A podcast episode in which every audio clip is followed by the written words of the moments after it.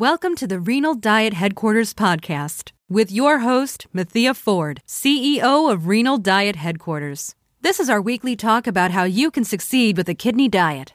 Brought to you by RenalDietHQ.com, a website whose mission is to be the most valued resource on kidney disease that people can use to improve their health. I have a philosophy as a dietitian about how to manage CKD.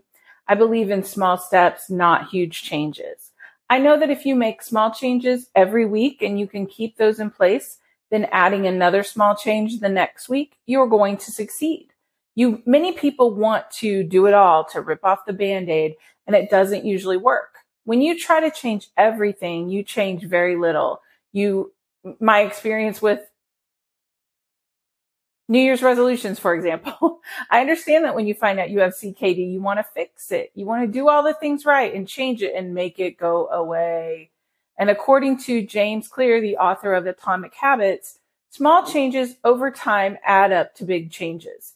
You make a little change and then you add on to that, you add on to that. And the key is being able to add on to that. I have a process I use when I help people with CKD to help them understand what small changes they can make. We want instant gratification, but what got us here are the habits and routines that don't serve us. But those don't change overnight. You also need more than diet. Weird, right? Coming from a dietitian. You need to change your thoughts, your thoughts about yourself, about food, about your illness. You have to stop being a victim of your disease and become an investigative scientist who questions all your thoughts, habits, and motivations looking at yourself from outside and trying to understand what you do daily. Because what you are today is the sum of all the habits and the daily activities you've done for the last five to 10 years. Habits are hard to change. Thoughts are hard to change even more because we believe them. Like just because we have a thought, it's true. It's not true. It's not true just because we think it.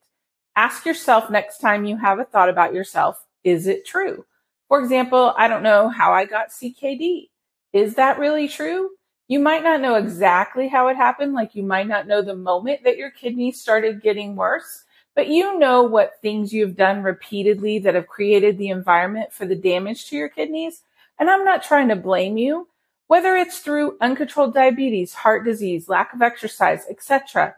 If you change that thought, I know what leads to, I know what leads to CKD and these are the contributing factors in my health, then you can do something about those things. But if you continue to think, I don't know how I got CKD, you don't have the next thought of how to change. I challenge you to question every thought you have. I'm fat. I'm lazy. I'm not creative. I'm a terrible cook. Are they true? Do you have any evidence to suggest otherwise? I bet you do. So with CKD, I help people work through the small changes over time that add up and make their health, both physical and mental, better and improve their condition. Most of the time, people want a quick fix, but there is no easy button for CKD, most health conditions. It's work. I'm up for it. I love seeing the change in people once they grasp the ideas and work the plan.